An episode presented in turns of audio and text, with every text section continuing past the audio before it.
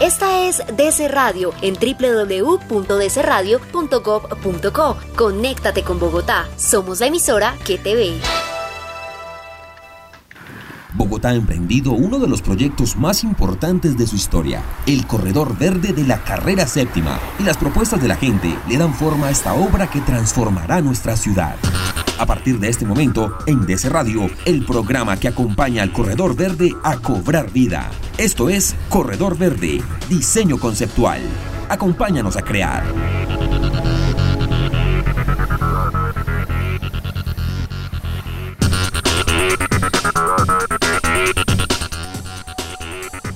Hola, muy buenos días para todos y todas. Gracias por acompañarnos a esta hora, a esta cita que empezamos desde la semana pasada y muy amablemente eh, nuestros oyentes se han venido sintonizando en este ejercicio, en este programa que se llama Diseño Conceptual Corredor Verde. Lo que queremos básicamente es que la ciudadanía paso a paso esté enterado el contenido de este diseño conceptual, en qué puede participar, cómo lo puede hacer, porque recuerden que esta segunda fase, pues por supuesto la vocería y la participación de los bogotanos y las bogotanas es fundamental. Tenemos unos mandatos, unos mandatos, unos mandatos que surgen o que se conciben en la primera fase de este proceso de corredor verde diseño conceptual y quedaron inmersos obviamente en el mismo. Y queremos que estos eh, sean reales, sean concretos, se efectúen ya cuando el diseño esté realizado, ya no de manera conceptual, sino por supuesto en el escenario eh, de, ingeniería, de arquitectura, en el diseño ya específico que se vaya a construir a lo largo y ancho del corredor verde carrera séptima. Pues hoy tenemos un tema álgido y muy importante que tiene que ver con la movilidad sostenible, como se los habíamos anticipado el pasado viernes.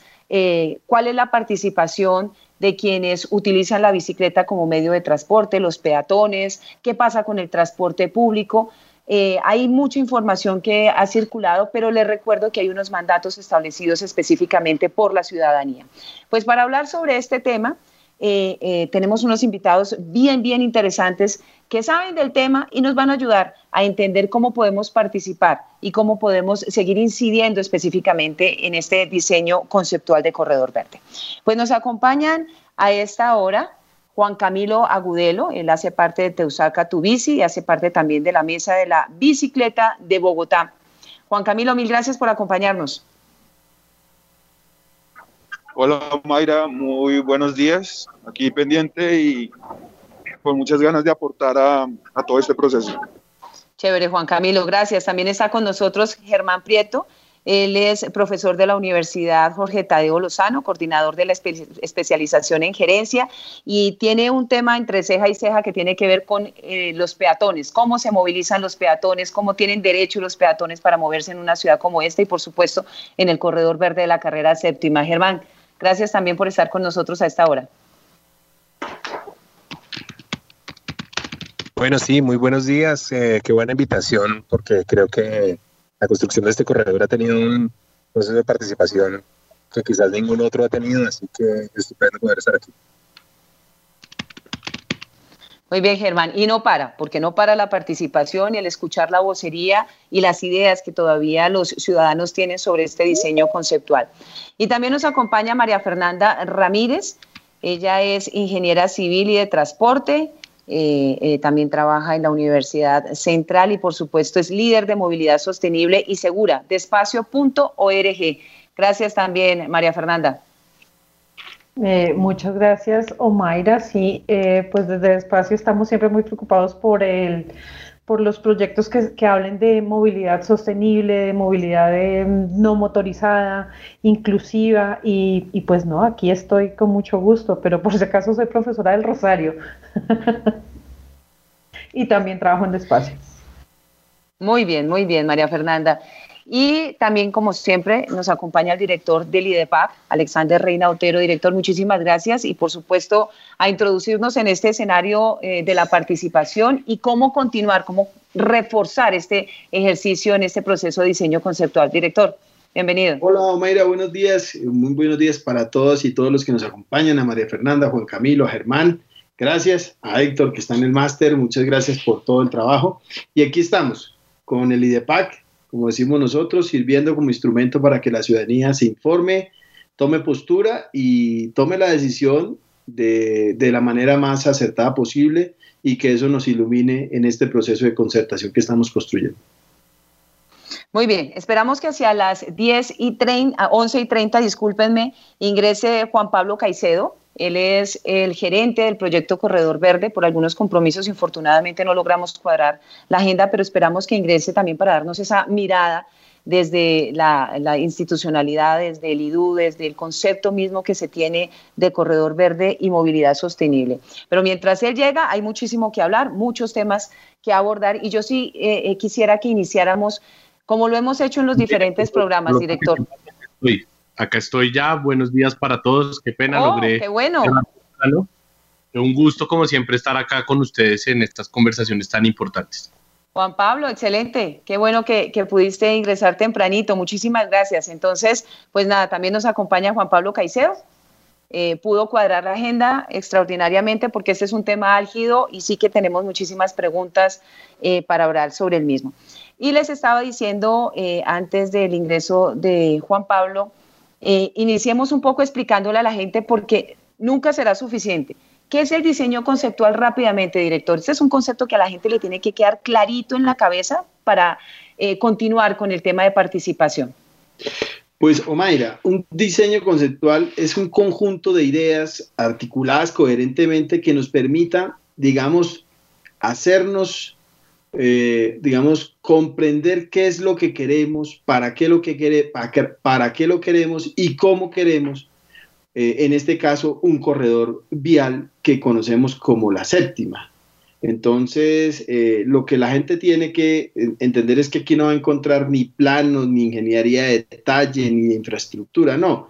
Aquí lo que encuentra es un concepto, es, como yo siempre lo explico de manera coloquial, cuando uno va a construir una casa y tiene un lote vacío, llama a un arquitecto y le dice, mire, yo quiero que esta casa tenga estas características. Y el arquitecto coge esa idea y la vuelve realidad, la vuelve un dibujo, la vuelve una imagen, para que el que va a comprar ese diseño le diga, listo, me parece bien, o aquí le falta, o agréguele tal cosa. Eso fue lo que hicimos en el proceso participativo. Primero, preguntarle a la gente cómo se imaginaba este corredor vial eh, qué quería y cómo lo quería y para qué lo quería. Y la gente, después de un proceso arduo de trabajo de 30 días intensos, con múltiples herramientas, eh, con StreetMiss, con encuesta o consulta en calle, con WhatsApp, con Séptima Verde, con Bogotá Abierta, plataforma tecnológica, la gente nos dio un pocotón de información y pudimos ah, recoger esos conceptos, esas ideas, y el IDU, el digamos, el pasado, eh, la semana antepasada, eh, nos dio ya ese dibujo, nos dijo, mire, la gente nos dijo esto y nosotros creemos que así puede ser ese para qué, cómo y, y del corredor verde séptima. Muy bien, director, permítame un segundito, le, contamos a quienes nos están escuchando a esta hora por nuestra emisora de ese radio que pueden enviar preguntas, comentarios o algún aporte que quieran sobre este tema de movilidad sostenible al WhatsApp 315-670-2825, 315-670-2825. Les recuerdo, este WhatsApp está habilitado mientras dure el programa, es decir, de 11 a 12 respondemos dudas e inquietudes y recibimos todos los aportes. También las dudas que tengan las podemos recibir a través eh, de nuestro Facebook, Participación Bogotá, eh, arroba ese radio Bogotá también de nuestra emisora y estamos muy atentos a escucharlos porque básicamente ese es el objetivo, que ustedes escuchen diferentes opciones, opiniones, argumentos, construyan la propia y participen, sigan incidiendo en ese eh, diseño conceptual del corredor verde que pretende básicamente aumentar la movilidad sostenible a través de tecnologías limpias, aumentando por supuesto las zonas verdes. Este diseño conceptual eh, manifiesta la generación de un 50% del espacio peatonal en la construcción de andenes amplios y seguros para los peatones. Ese es un tema que le concierne directamente a Germán Prieto y ahora se lo vamos, se lo vamos a preguntar. También hablamos de 16, de la construcción de 16 nuevas alamedas, plazas con accesibilidad universal, que la bicicleta también siga siendo preponderante, construcción de 24 kilómetros de una ciclorruta, 6% de participación e incidencia en la vía y el transporte público tendrá una incidencia del 29% eh, con carriles exclusivos y no preferenciales, 15% de participación o de visibilidad de carros particulares. Así que para darle un chancecito pues a Juan Pablo, nos explique un poquito a qué le cómo suena, cómo se siente ese concepto de movilidad sostenible en este diseño conceptual, Juan Pablo. Gracias, Omaira. Sí, yo complementando lo que, lo que muy bien explicaba Alex a toda la audiencia, y eso tiene mucho que ver con lo que vamos a hablar en un segundo, un diseño conceptual yo lo resumiría como una declaración de intenciones con sentido de realidad. Es decir, lo que hicimos fue recoger toda esa información que, consiguió IDEPAC con la ciudadanía eh, en calle, bajo todos los diferentes espacios y le aplicamos distintos criterios de realidad, ¿cierto? La gente lo que más quiere es espacios para estar. La gente lo que más quiere es que se cuide y se potencie el arbolado en la séptima. Y además la gente se quiere mover de manera segura, limpia eh, y multimodal, ¿cierto? Multimodal significa que pueda intercambiar fácilmente de los modos que está usando, de un punto a otro en bicicleta, de un punto a otro a pie, pueda conectar con diferentes redes del sistema de transporte público, eh, etcétera, etcétera. Y a eso además pues le, añadimos un, criterio de implementación que es el, el, presupuesto que tiene el proyecto, el presupuesto disponible y lo que es mejor para el corredor, por lo menos en criterio de la administración. Recordarle a todos los oyentes, también a nuestros panelistas que seguimos en conversación, seguimos escuchando a la gente. Yo acá muy rápidamente voy a plantear por qué creemos que es importante la visión de movilidad sostenible que tiene el proyecto. Lo primero es que desde hace muchos años, Omaira y nuestros expertos, eh, Germán, María Fernanda y Alex, que le ha tocado ir, aprender, ir aprendiendo mucho de esto eh, en los últimos meses, pues en la Secretaría de Movilidad, desde la política de movilidad de la ciudad, se ha hablado siempre de la inversión de la pirámide de la movilidad. Esto es que efectivamente los actores más vulnerables del espacio vial tengan mayor comodidad y mayor cuidado y mayor distribución del espacio. ¿Cierto? Estos son, por supuesto, en su orden los peatones, luego los ciclistas, luego los usuarios de transporte público eh, y por último, digamos, los vehículos de carga y los vehículos particulares. Eh, creo que este corredor es el primero en Colombia y, por supuesto en Bogotá que cumple a cabalidad este mandato. Este mandato en el cual efectivamente la mayor cantidad del espacio del corredor va a ser dedicado a la infraestructura peatonal y a las plazas alamedas para estar. Vamos a tener 16 nuevas plazas alamedas para que la gente pueda estar eh, en el corredor y permanecer como efectivamente nos lo pidió. Pero además vamos a tener eh, conexión de bicicleta, de carril de bicicleta de la calle 200 hasta el centro de la ciudad, conexión completa, ininterrumpida, segregada, segura, cumpliendo con todos los, los requerimientos del manual de, de cicloinfraestructura, eh, pues que, que, la Fundación de Espacio eh, elaboró con el Ministerio de Transporte hace unos años. Eh, y además, pues transporte público exclusivo, 100% eléctrico, y que además, pues digamos, eh, proponemos la tecnología de transporte que menos espacio ocupa y más flexibilidad trae al sistema, que es una operación basada en buses padrones duales eléctricos, los cuales pues nos permiten varias cosas. Por ejemplo, una, que la implantación, es decir, que el espacio que ocupa el sistema de transporte sea mucho menor que muchas otras alternativas para, para garantizar eh, la demanda que tiene el corredor de la séptima en transporte público, que no es menor, es una demanda importante, que moverla con otros modos que estudiamos, como los tranvías ligeros o los tranvías pesados, pues realmente eh, sería muy, muy difícil de cumplir la demanda, sobre todo al norte, en Usaquén, con, con los tranvías ligeros que tenemos y los tranvías pesados pues tendrían, ocuparían mucho espacio y pondrían en riesgo muchas intersecciones, eh, muchas otras cosas pues que lo hacen no tan conveniente para, para, el, para el espacio del corredor. Entonces, con, con ese orden de ideas, digamos, lo que vamos a tener pues es un corredor para 2025 en el que el 87% de los viajes que se hacen en el corredor por lo menos sean 100% cero emisiones, es decir, todos sean viajes que no contaminan, que no generan material particulado y eso es realmente muy, muy importante para la administración. Eso es como vemos nosotros la movilidad sostenible y es lo que propone e interpreta el Corredor Verde pues a, discusión en este momento con toda la ciudadanía.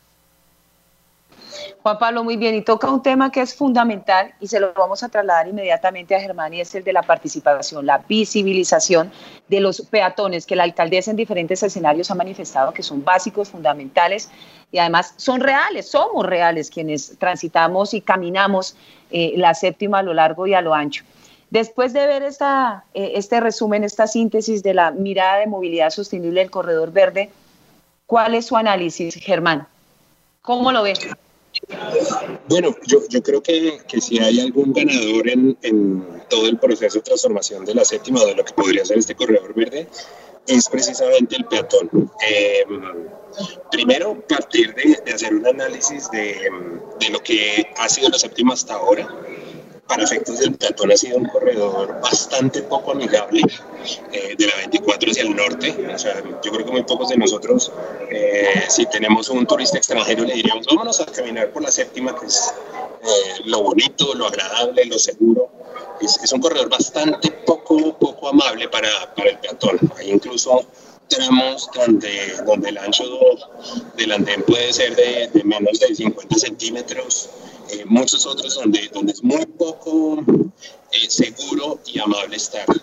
Entonces, en ese sentido, este, este diseño conceptual eh, le, da realmente esa, esa prelación de, de, la que hablábamos ahorita de la pirámide de la movilidad, donde se dice que el peatón es el rey. Eh, de hecho, la tercera parte, uno de cada tres viajes en Bogotá son a pie, todos somos peatones en alguna parte de nuestro viaje. Y sin embargo, pues efectivamente lo que le hemos dado en el espacio vial ha sido exactamente lo contrario, ha sido la prelación para el, para el carro, para el vehículo y muy poco para el peatón. Yo decía en el, en el foro que se hizo de, de, de participación antes de que, de que, salieran los diseños conceptuales, yo decía, bueno, ¿y qué pasaría si le diéramos el espacio correspondiente al porcentaje de viajes que se hace en la ciudad? Es decir, tendríamos que darle la tercera parte del espacio Germán, eh, del Germán, ancho de vía. Discúlpame, te interrumpo, pero tenemos eh, problemas de, de, de, sonido. Si te puedes ubicar mejor, te agradecería mucho y volvemos contigo en un, en un segundito, ¿vale? Bueno, y, dale, y le, dale. Gracias. Le quiero preguntar a María Fernanda, precisamente líder en el tema de movilidad sostenible, ¿cómo le suena este escenario, no? Este, este diseño conceptual que le apuesta, obviamente, a, a, un transporte que no contamine, a espacios incluyentes para la construcción de vida y una armonización con la naturaleza. Eh, bueno, gracias Omaira eh, y gracias a Juan Pablo por la información. Pues ahí hay una parte importante y desde el punto de vista de la sostenibilidad eh, hay que recordar un, un, un punto importante y es que la sostenibilidad la miramos siempre desde tres enfoques, uno económico, uno social y uno ambiental. Es decir, los proyectos para que sean sostenibles tienen que ser, eh, se tienen que ser capaces de sobrevivir en el tiempo desde el punto de vista del dinero, de las personas y del, del planeta y la naturaleza, en términos coloquiales y sencillos. Entonces, eh, desde ese punto de vista, lo que se está viendo es, eh, digamos que como yo lo veo, eh, le pega a todo por donde es.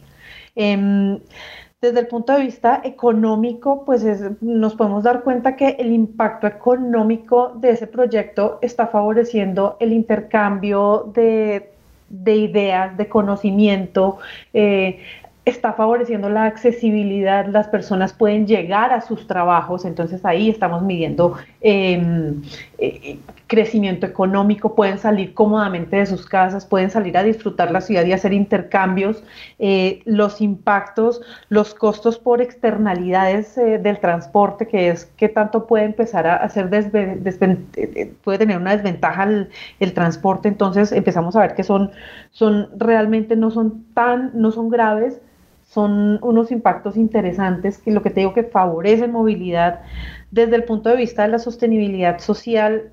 Es, me parece muy agradable ver que se está pensando en, en, que se crean espacios de permanencia en, en, la calle, porque pues es interesante, es muy bonito crear espacios para las personas, pero lo importante es haya espacios en donde las personas quieran estar para que eso favorezca el intercambio, el crecimiento social de las personas, que se piense mucho también en, que se sientan dueñas del espacio y que no se sientan incómodas ni atemorizadas. Entre más personas hay en la calle, más sentido de comunidad hay y más sentido de protección hay. Entonces por ahí también está, está muy, es decir, me parece que la propuesta le, la toca por donde es. Eh, otra parte que me parece interesante desde el punto de vista social es que como lo estoy viendo, se están creando eh, diseños universales. ¿A qué se refiere esto del diseño universal? Generalmente estamos acostumbrados a que los diseños universales digan, bueno, son personas que tienen, para, son, están hechos para personas con algún tipo de discapacidad o de, movilidad reducida. Em, pero estamos hablando también, y como se ven en las, en las propuestas, se escucha bien, se ve bien interesante que, que, se está pensando en que esos diseños puedan ser utilizados por personas eh, con, con, movilidad reducida, por niños, por ancianos, que digamos que son los dos extremos en la población que debemos proteger. Eh, y también desde el punto de vista de género, en donde el ambiente es tan amigable que una mamá puede salir con su niño a caminar en, o salir a montar en bicicleta y no sentirse eh, de pronto amenazada por otros carros o que la infraestructura no permita que el viaje sea cómodo y seguro para ese niño pequeño para que se hagan viajes de cuidado, porque pues entendemos que eh, en estudios que hemos hecho en Despacio hay un gran, gran porcentaje de viajes que se hacen que son viajes eh, que los hacen mujeres y son viajes de cuidado en donde son viajes precisamente de llevar a los niños al colegio, de llevar a los niños al jardín, llevar a un familiar a, a, a una atención médica, a una cita, y pues si una mujer no se siente cómoda moviéndose en el espacio, no va a hacer el viaje, y entonces como se presentan estos diseños eh, eh, conceptuales, se está haciendo eso, que el ambiente sea amigable para que se pierda el miedo a salir y que se pueda interactuar con la ciudad. Entonces, esa movilidad que no es, independientemente de la de los carros y las bicicletas, como hablaba Germán, que esa movilidad sea que los seres humanos se puedan mover por sus propios medios de manera segura y sencilla, es muy, muy buena.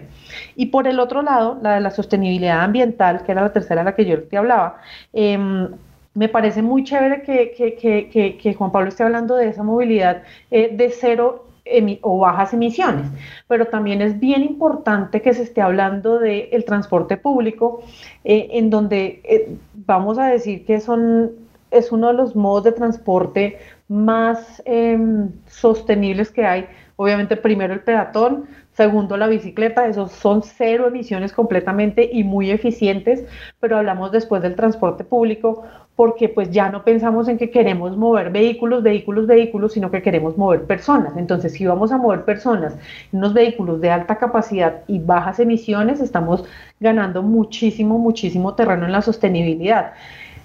Y sí, pues finalmente, pues también queremos, obviamente también los vehículos particulares tienen derecho a, circular, pero entonces volvemos a la historia de lo que hablaba Germán y es, pues al vehículo se le está dando el, espacio en proporciones adecuadas a cómo se está usando. Entonces, si hay más personas que están eh, moviéndose peatonalmente, pues se le va a dar más espacio al peatón. Si hay el siguiente es el transporte público, pues toma el espacio para el transporte público. Pero nos damos cuenta en las mediciones que se hacen en la, en la, en la encuesta origen-destino que se hizo para Bogotá, en las encuestas que se hicieron para este proyecto, que los, más o menos el 15-17% de los viajes que se hacen en la ciudad son en vehículo privado. Entonces, pues, tan tan proporcional como dice Germán, pues es un espacio reducido, es un espacio pequeño, pero se le está dando el espacio al, vehículo privado. Entonces, desde, desde, mi punto de vista, este proyecto, que, este, esta propuesta de proyecto, esta propuesta conceptual, está, se acomoda a, eso que nosotros hablamos de, de movilidad sostenible desde el punto de vista social, económico y ambiental.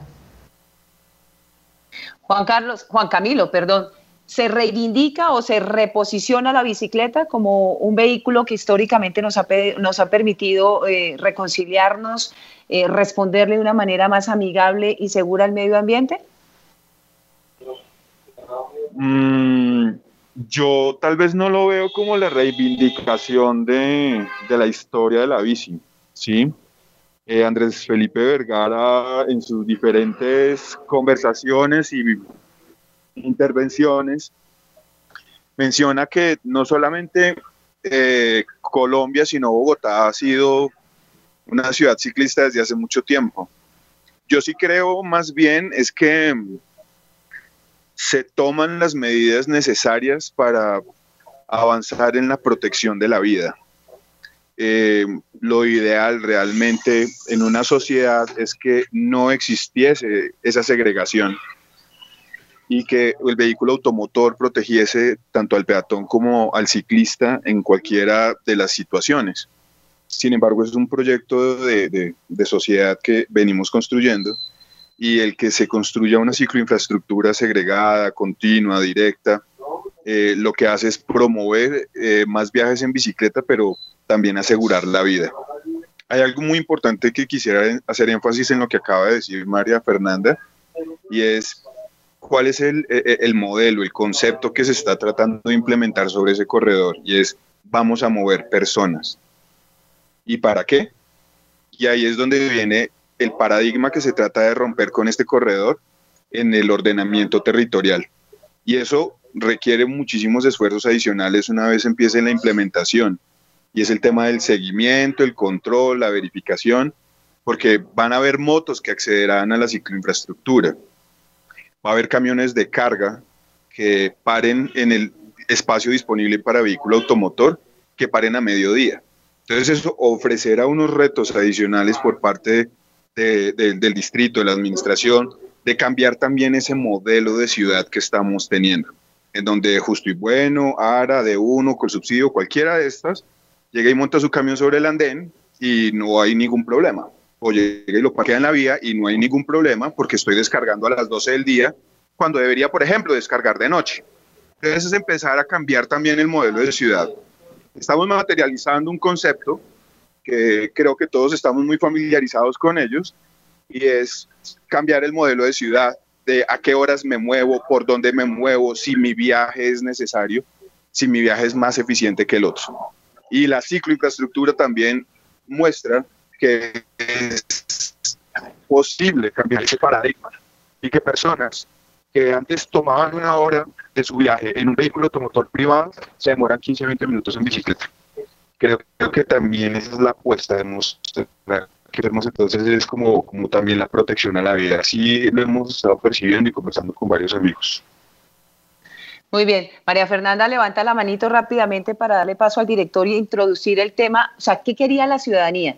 Eh, el IDEPAC hizo un, un, eh, ejercicio eh, visibilizando esas palabras, esa nube de palabras, de qué era lo que realmente la gente estaba apostándole y que quedaron como mandatos en este diseño conceptual. Pero antes de ir con el director, María Fernanda, creo que tienes algo que decir a propósito de, de la intervención de Juan Camilo.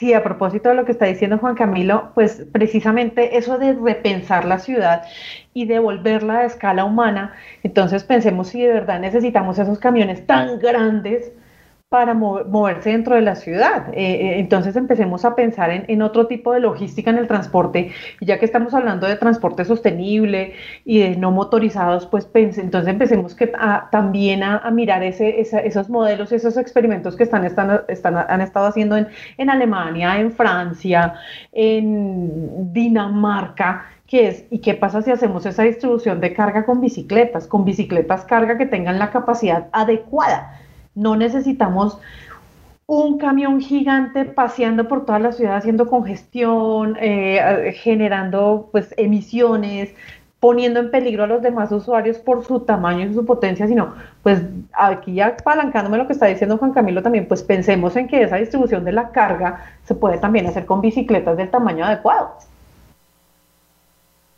Director, abordemos ese tema de, esa nube de palabras que nos permiten visibilizar, bueno, uno, por qué están quienes están en esta reunión y por qué el tema de, la movilidad sostenible se convierte hoy en un tema prioritario. Pues mira, el ejercicio que, hicimos nosotros, nosotros eh, recogimos más o menos, digamos, eh, formularios en calle 36 mil después de haber depurado de las 49 mil depuramos, hicimos un ejercicio de revisión uno a uno los formularios, a ver cuáles de esos cumplían con los estándares técnicos que necesitamos para que la información fuera fiable. Depuramos, eh, se quedaron 36 mil, de esos 36 mil surgieron de todos modos 49 mil propuestas, porque en muchos de ellos venían más de una propuesta. Todo eso lo procesamos en un software de nueve palabras y en un software, eh, digamos, y en un ejercicio, digamos, de una matriz que elaboramos para, clasificar las propuestas, como decíamos, más StrictMix, que fueron 6.700 propuestas de corredor, de, perfiles de tramos de la séptima. ¿Cómo nos dio el ejercicio de clasificación? Nos dio que el 40.1% de la gente se refirió a propuestas de movilidad sostenible y el 22% a temas de armonía con la naturaleza, eh, y 17 a temas de proyecto urbano integral y el 16% a espacio público incluyente. Cuando ya hicimos un ejercicio de, digamos, de clasificación por categorías, que son 16, eran cuatro, cuatro temas, como lo ven ahí, ¿cierto? Cuatro grandes categorías. Cuando lo hicimos por variables, yo siempre me atrevo a decir que hay unos temas que están profundamente consensuados, que uno ve que la gente en eso no tiene discusión, o sea, a los que les preguntamos, porque la consulta en calle no fue una encuesta representativa, era una consulta, era preguntarle al ciudadano a pie, ¿sí? De todos modos hicimos una encuesta eh, que tiene otros datos, pero esta consulta, eh, esta consulta en calle que nos dio, que sobre el tema de eh, que el corredor tenga un fuerte componente ambiental en torno a árboles, vegetación y fauna, avifauna, es consenso mayoritario. Es, es 8.600 opiniones de esas dieron, es, ese es el tema. El segundo tema, obviamente, era movilidad sostenible, pero ligado a las variables de bicicarril, andenes y además de eso, eh, la posibilidad de usar patinetas. Otro tanto dijo infraestructura, que tiene que ver con infraestructura para la movilidad sostenible, ¿cierto? Que era, eh, perdón, anterior no era bicicarriles, sino el uso de la bicicleta. En infraestructura, bicicarriles segregados, ¿cierto? Eh, eh, señalética, semáforo, iluminaciones, que, que, fuera infraestructura para poder disfrutar de, ese, de esa movilidad sostenible. entonces, yo aquí, cuando uno hace el zoom sobre, sobre, sobre el tema de movilidad, uno siente que hay unos consensos sobre, sobre unos temas.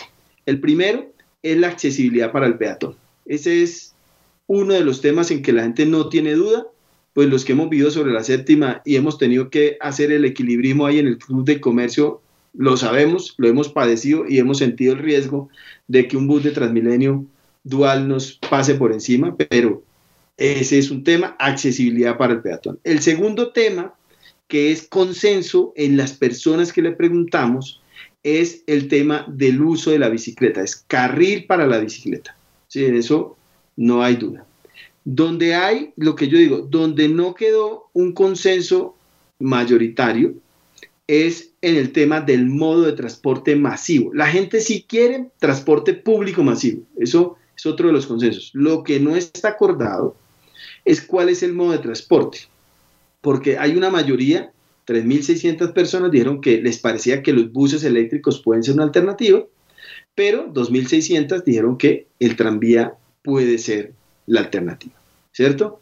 Lo que sí está claro es que la gente en materia de movilidad le redujo el espacio y la importancia al vehículo, ¿sí? Eso, sobre todo las personas que, si se ven la encuesta ya representativa, que nos muestra tres séptimas, en el costado de la 100 a la 200 hay una intención por darle más espacio al transporte público para que, eh, y a la movilidad sostenible para que, digamos, se pueda transportar las personas. Eh, mientras que en la 24 a la 40 eh, y de la 40 a la 100, caminar y montar en bicicleta es la mejor forma de transportarse. Entonces, yo lo que creo es que obviamente y en general yo puedo decir que la ciudadanía en un 90%, 99% de la ciudadanía nos ha dicho frente al diseño conceptual, a este concepto de corredor verde, estamos de acuerdo porque yo no he visto, digamos, observaciones estructurales que nos digan que ese diseño está mal hecho. Hay un debate sano en la ciudad que debemos uh, surtirlo de la manera más eh, idónea, técnica, ojalá, ¿cierto? Que nos lleve a concluir cuál es el modo de transporte más adecuado de transporte masivo porque eh, en Street Mix la gente, la conclusión a la que llegó es que le dio, invirtió el uso del espacio, le dio más espacio al transporte público y le dio más espacio a la bicicleta y a caminar. Y, una cosa importante, en los modos de transporte, eh, digamos, que, definió, eh, trató de construir mayor capacidad de, digamos, de, transporte de pasajeros de manera limpia, ¿sí? Eh, hora sentido. Esa fue como la gran conclusión a la que, a la que digamos, podríamos llegar como insumo para que el IDU planteara esta propuesta de concepto del corredor verde. Yo creo que tenemos el reto de, insisto, surtir esta discusión del modo de transporte, que no, desde mi perspectiva, no es una discusión política, es una discusión que merece que la ciudadanía se dote, dotemos a la ciudadanía de información. Para eso existen estos programas en donde en el marco de la estrategia de participación los actores expertos nos digan, bueno, por qué razones se, se, debe adoptar un modo de transporte u otro. Y ya para terminar, decir que eh, desde esa lógica que he planteado, el IDU plantea un diseño conceptual urbanístico de la séptima en donde el eje estructurante no es el modo de transporte, sino es el tema ambiental, el sentido del lugar o el espacio público y el modo de transporte debe articularse ese diseño, contrario a lo que existe en las troncales que conocemos de Transmilenio, las que hemos vivido durante estos 20, no sé, eh, años en los que existe el Transmilenio, en donde el que articula el diseño urbanístico es el modo de transporte. Aquí la gente nos dijo al revés, es primero diseñeme un espacio, diseñeme una conexión con, los, con la estructura ecológica principal que garantice la vida y a partir de allí dígame qué modo de transporte es el que me sirve. Esa fue la lógica que encontramos en la consulta y en la encuesta y en este y a partir de eso el IDU planteó este, este modelo. Muy bien, antes de irnos a una pequeña pausa, le vamos a dar un chancecito a Germán que tenía problemas eh, de sonido. Germán. Hola, ¿qué tal me escuchan ahora? Mejor, mejor, dale Germán. Un minutico antes de irnos a la pausa, dale. Listo, estaba yo diciendo que, que, ahora con este diseño conceptual las, las, condiciones mejoran mucho para el peatón. Y, y, me gusta que en el discurso no es solo hablar del peatón como un modo de movilizarse, sino también que hablamos de, de sitios para estar, de sitios para permanecer, de sitios que realmente hacen agradable que, eh, o, que uno pueda pensar en que uno va a ir a caminar, a hacer turismo, a dar una vuelta por la carrera séptima. Eso comparado, como, decían ahorita, con, con el andén de 30 centímetros del Club de Comercio, pues es un, es un salto, digamos que bien importante. Sin embargo, yo, yo quisiera invitar a que, a que los diseños conceptuales, o sea, me gustaría los diseños conceptuales que de alguna manera no le vayan bajando la prelación al peatón a medida que vamos caminando hacia el norte yo creo que muchas de las, de las personas responden a cómo se imaginan el perfil del corredor eh, muy relacionado con cómo nos movemos hoy y cómo están las condiciones del espacio hoy. Pero pues yo me pregunto, ¿por qué a medida que vamos llegando hacia el 85, hacia el Museo del Chico, cada vez como que va bajando la, la, los espacios amables para el peatón eh, actualmente? ¿Y por qué no podemos cambiar eso? ¿Y por qué del 85 hasta la 116 casi que que nadie camina por ahí porque no hay nada, no hay, no hay espacios, no hay sitios, no hay lugares, no hay cafés. Entonces creo que la séptima, eh, como todo el corredor de la séptima debe ser muy amable para el peatón, no debería existir ningún puente antipeatonal como le llamamos nosotros, sino que todo debería ser con pasos de cebra seguros a nivel, eh, pero deberíamos pensar también en una ciudad que en su urbanismo promueva espacios más agradables para estar a lo largo de todo el corredor y no solo eh, en, uno de sus espacios. Vale, Germán, hacemos una pausita y cuando regresemos, ese va a ser uno de los temas que le vamos a preguntar eh, a Juan Pablo. Eh, continúa con nosotros y ahí lo estoy, ahí lo estoy viendo en, en nuestra pantalla de Teams. por donde transmitimos nuestro programa. Ese es uno de los temas. ¿Y qué pasó con el tranvía? ¿Es o no viable el tranvía en el corredor verde de la carrera séptima. Una pausa rapidita y regresamos. Esto es Corredor Verde, diseño conceptual en DC Radio. Escuche de lunes a viernes desde las 8 de la mañana Bogotá Radiante, el espacio donde todos y todas podemos hablar de esos temas fundamentales para nuestra ciudad por DC Radio.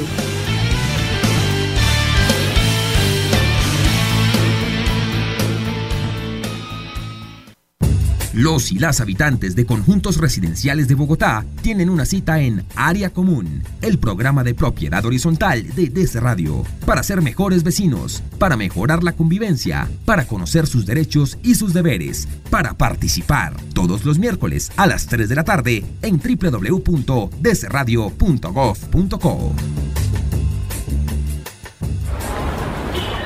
Corredor Verde, diseño conceptual en DC Radio, la emisora que te ve. Muy bien, regresamos eh, para hablar sobre el diseño conceptual Corredor Verde. Hoy un tema muy importante que tiene que ver con la movilidad sostenible. Y antes del corte teníamos dos temitas bien importantes para Juan Pablo. Esta etapa del programa, Juan Pablo nos invita a preguntas rápidas, respuestas rápidas. Obviamente no por responder rápidamente nos salimos del contexto, pero sí queremos eh, abordar diferentes temáticas. La primera, ¿qué pasa? Los andenes tienen diferentes eh, anchos, diferentes medidas a lo largo y ancho del corredor. ¿Hay una adaptación ahí? Lo que planteaba Germán antes del corte es muy, muy importante pero también es un reto muy grande que hemos tenido nosotros como administración. Digamos que los andenes tendrán, por supuesto, accesibilidad universal en todos los puntos, pero también es cierto que hay sitios donde ya hay una vocación peatonal más consolidada que otra. En esos espacios y utilizando los predios que tenía el proyecto anterior, pues vamos a tener 16 nuevas plazas alamedas a lo largo y ancho de toda la séptima, no solo en Santa Fe y Chapinero, muchas en Usaquén, eh, aprovecho también para decir que cero puentes antipeatonales, vamos a tumbarlos todos y a generar espacio público ahí. Eh, todos los cruces serán a nivel de los peatones. Nuevamente, el, diseño pues privilegia 100% eh, a los peatones desde su estructura de, de, diseño, como lo mencionaba Alexander ahorita hace unos minutos. Entonces, digamos que varía no, no los espacios mínimos, sino varía dónde hay espacios para permanecer y dónde no. Eh, de acuerdo con Germán que el sueño de todos sería que pues la séptima fuera una experiencia peatonal maravillosa de punta a punta. Eh, para allá apuntamos, pero pues los cambios son progresivos y por ahora nos toca acomodarnos a la vocación peatonal que tiene hoy el lugar, donde es mucho más fuerte al centro, muy importante en Chapinero y un poco menos en Usaquén, aunque también pues hay bastante vocación de permanecer y de andar en este modo eh, de transporte. Juan Pablo, ¿qué pasó con el tranvía? Que todo el mundo manifestaba que iba a ser eh, em, pues el medio de transporte eh, para la séptima, pero a la ciudadanía se le consultó y la cosa cambió. Omaira, digamos, eso es muy importante porque, como lo decía Alex también y, y todos nuestros panelistas hace unos minutos, realmente lo que nosotros tratamos de hacer con el ejercicio de participación fue dos cosas, entender cuáles son las prioridades de la gente, a través de los diferentes mecanismos de consulta que habilitó el IDEPAC, pero también ayudar a la gente a que entiendan cómo nos toca pensar a nosotros los planificadores de a través de StreetMix.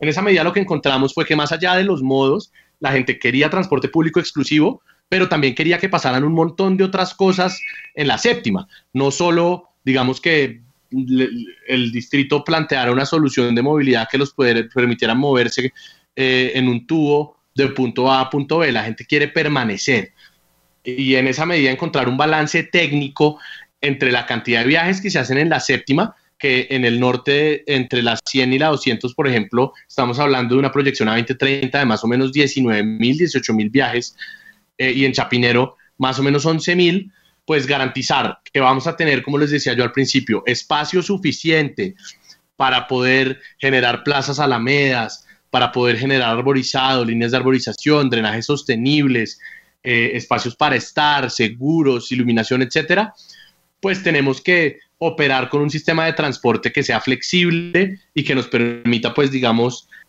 eh, acomodarnos a la realidad del corredor. En esa medida hicimos un análisis pues, multicriterio muy concreto donde evaluamos tranvía pesado, tranvía ligero, eh, troncal de Transmilenio pesada, la séptima como está hoy y la alternativa de, flexible de buses eléctricos eh, padrones. Y, pues en últimas, digamos que los buses eléctricos padrones exceden en, calificación todos los escenarios, porque no solo los podemos construir con el dinero que ya tenemos disponible y implica que no tenemos que sacrificar otros proyectos importantes que tiene la administración, sino que además nos permite mucho más entorno eh, urbano, mucha mejor calidad del aire, mucha mejor línea de arborización, eh, etcétera, etcétera. Juan Pablo, ¿cuántas personas se movilizan por transporte público en la séptima y ese número de personas coincide o no? Si uno pensara en el, en el tranvía o el ejercicio es viable, como dice el diseño conceptual, mejor con los, con los buses eléctricos. Omar, eso es importante. Eh, a hoy alrededor de 12 mil viajes se hacen en transporte público en todo el corredor. Lo que nosotros prevemos para 2030, y esto es muy importante que la ciudadanía lo sepa y tiene que ver con la entrada de la, en operación de la troncal de la avenida 68.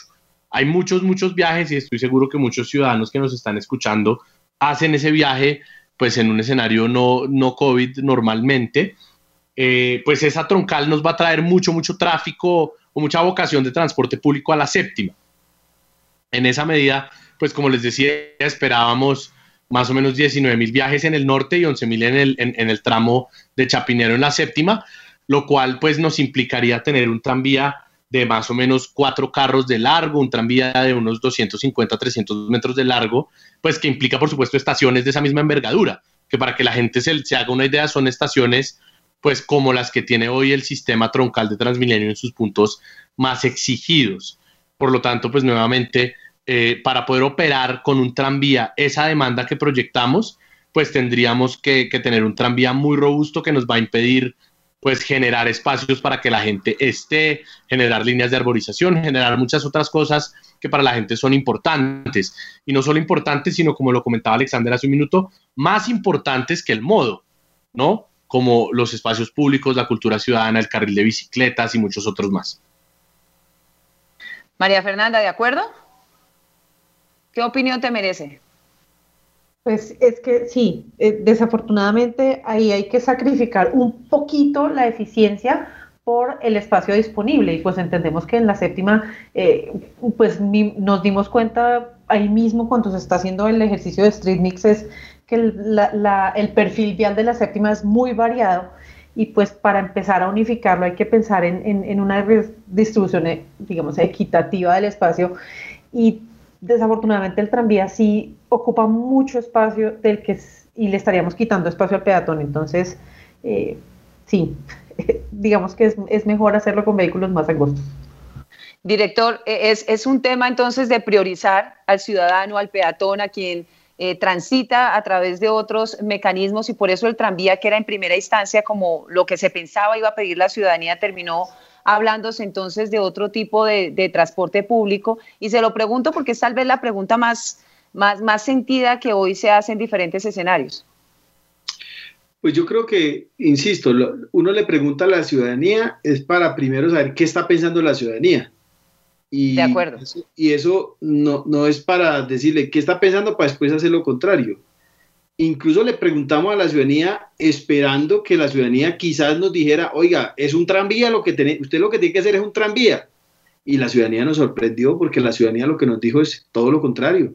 Y yo creo que eso tiene que servirle a toda la ciudadanía también y a las organizaciones sociales para escuchar también con atención qué es lo que están planteando porque eh, no puede ser que uno le pregunte a la gente y después diga que eso no sirve porque no comparte lo que uno dice. Yo creo que tenemos que abrir un poco los oídos y, decir, bueno, insisto, ¿qué fue lo, más importante que la gente nos dijo? Y, no podemos seguir criticando un modelo de diseño, ¿cierto? Diciendo que se pase al otro, pero queriendo que se haga como se hizo el otro. Y es que primero definamos el modo de transporte y después sí digamos cuáles son las adecuaciones que tenemos que hacer del espacio público. Yo creo que aquí está la, diferencia y por eso los que eh, quieren asociar este modelo con una troncal de Transmilenio, primero, creo que están incurriendo en un error porque, insisto, lo que estamos planteando como transformación es que el diseño urbanístico se, digamos, se, digamos, se diferencia radicalmente de todas las troncales que tenemos en, en la ciudad. Vaya nada más a la Caracas y siéntese a ver y a observar cómo está diseñada urbanísticamente el tema de las culatas, el tema de la separación de cada uno de los extremos, la arborización que tiene, el espacio público que tiene para el goce y disfrute de este corredor vial. Eh, en fin, eh, esa no, digamos, no se puede homologar porque simplificar la discusión de por qué hay un bus, entonces es una troncal de Transmilenio, yo creo que es una simplificación que no le sirve de nada a la ciudad y no le sirve de nada en, digamos, en generar un aprendizaje colectivo de cómo deben ser los espacios públicos en la ciudad y sobre todo los corredores viales en donde lo que buscamos es que la ciudadanía participe. Yo creo que la ciudadanía nos dio pistas muy interesantes y ahora lo que hay que buscar es encontrar argumentos técnicos que nos digan y nos, digamos, nos convenzan a todos de por qué el modo de transporte que se escogió es el modo más flexible, digamos, financieramente es el más viable y además nos garantiza mover toda la carga de pasajeros que tenemos de acuerdo a las proyecciones que, tenemos. Eh, yo creo que ese es un poco el reto y bueno, nos quedan unos días para que la gente en los talleres que estamos realizando eh, vaya, nos dé sus opiniones y quizás nosotros con más argumentos podamos seguir profundizando en este ejercicio de diálogo que tenemos eh, hasta el 12 de diciembre.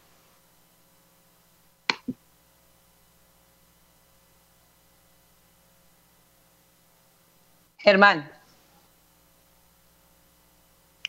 Eh, bueno, yo creo que mm, eh, en general los sistemas férreos son un poco más sexys, digámoslo así, que la ciudadanía también quiere un poco ver algo diferente y que por eso tenía, tenía algo de esperanza, algunos tenían algo de esperanza de ver sistemas férreos, pero que la, realidad nos lleva a, que la, las posibilidades y las capacidades y demás eh, van por el lado de los buses. Pero además yo quiero retomar también ahí el tema desde el punto de vista del peatón. Eh, digamos que de alguna manera el, el, tranvía ligero se descartaba pues por, por temas de, de capacidad, pero si nos ponemos a, a analizar eh, temas ya digamos de tranvía más pesado, con vehículos más largos y demás, yo creo que también implicaba un tema del que no hemos hablado aquí mucho y es seguridad vial. Seguridad vial no solamente para transitar a lo largo del corredor, sino para atravesarlo. Eh, este tipo de, sistemas ferros pueden tener el problema de, que son más complejos en temas de, seguridad vial, su inercia, su capacidad de frenado y demás.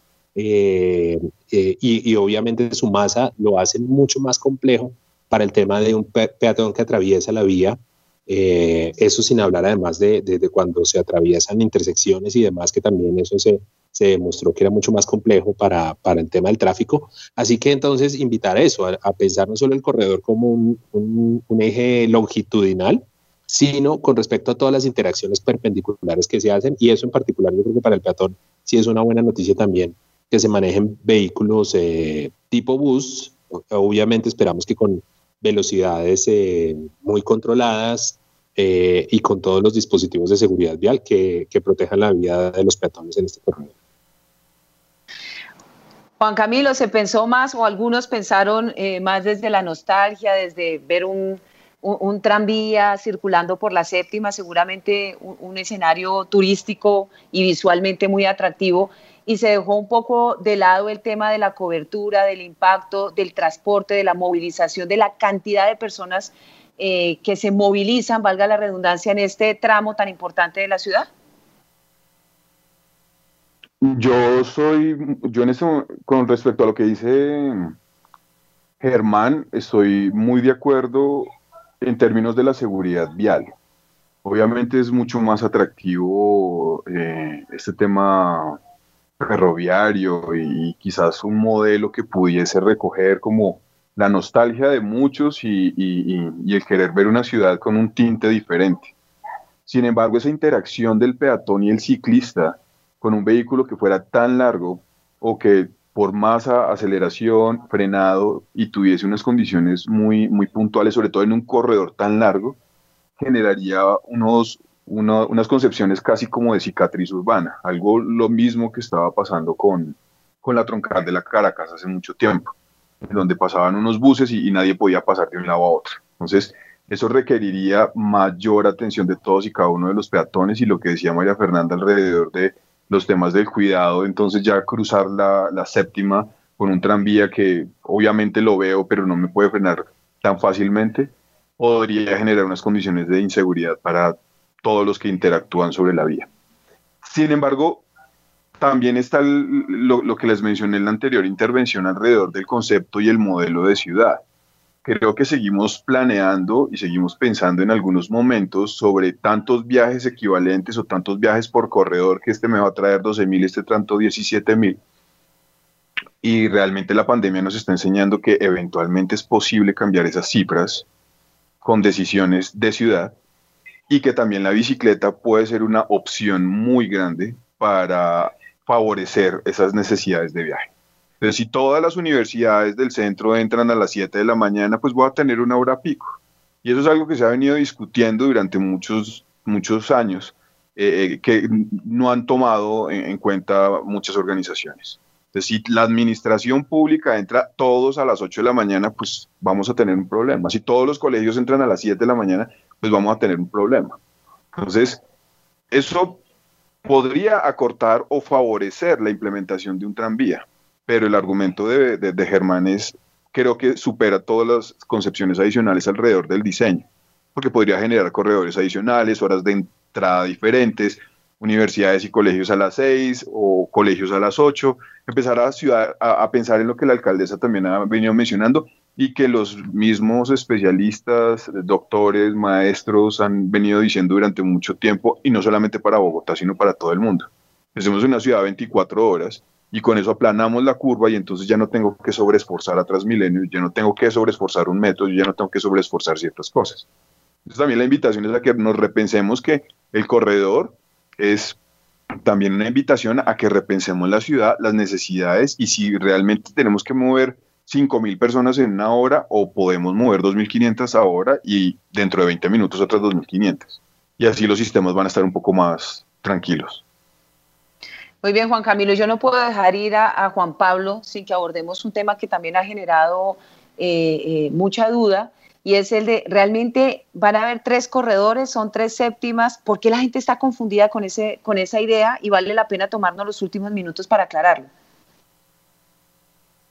Claro que sí, Omaira. En realidad nosotros cuando hablamos de tres séptimas es tres espacios en los que encontramos pues un montón de confluencias o de, cosas distintas pues que, que, dan identidad a cada uno de esos espacios, ¿cierto? Entonces cuando hablamos de tres séptimas hablamos de la séptima al centro, es decir, la que conecta con el centro histórico hasta el Parque Nacional en la calle 39, una séptima pues que es de mucha vocación peatonal, de viajes más cortos, de una densidad patrimonial bastante importante, eh, y pues que por lo tanto, digamos, lo que nosotros proponemos es dentro del mismo corredor verde, que es tal vez uno de los criterios, pues que para mi manera de verlo, obviamente pues soy el gerente del proyecto, eh, es de lo más potente que trae y es esa capacidad de acomodar el entorno urbano a la vocación misma que tiene cada uno de los espacios. Entonces el corredor verde es uno solo, es una sola séptima en ese sentido, ¿cierto? Pero es una séptima flexible, con capacidad de interpretar mejor lo que está pasando alrededor en cada uno de esos puntos, porque es que pretender que haya una misma solución en la séptima con 38 en el Parque Nacional, a la séptima con 116 o a la séptima con 72 o a la séptima con 183, pues es realmente muy complejo y fue uno de, uno de los aprendizajes más grandes pues, que tuvimos de, de, de arrancar con el diseño de este proyecto eh, entendiendo lo que pasó con el proyecto de la troncal de la séptima. Acá nosotros tenemos una séptima con una vocación muy peatonal, donde la prioridad la van a tener los peatones y la gente que quiera conectar en transporte público y por supuesto los ciclistas y mucho menos eh, los usuarios del vehículo particular, que además la ciudad los ha ido de alguna manera reacomodando por esas decisiones eh, de política de las que hablaba Juan Camilo hace un minuto.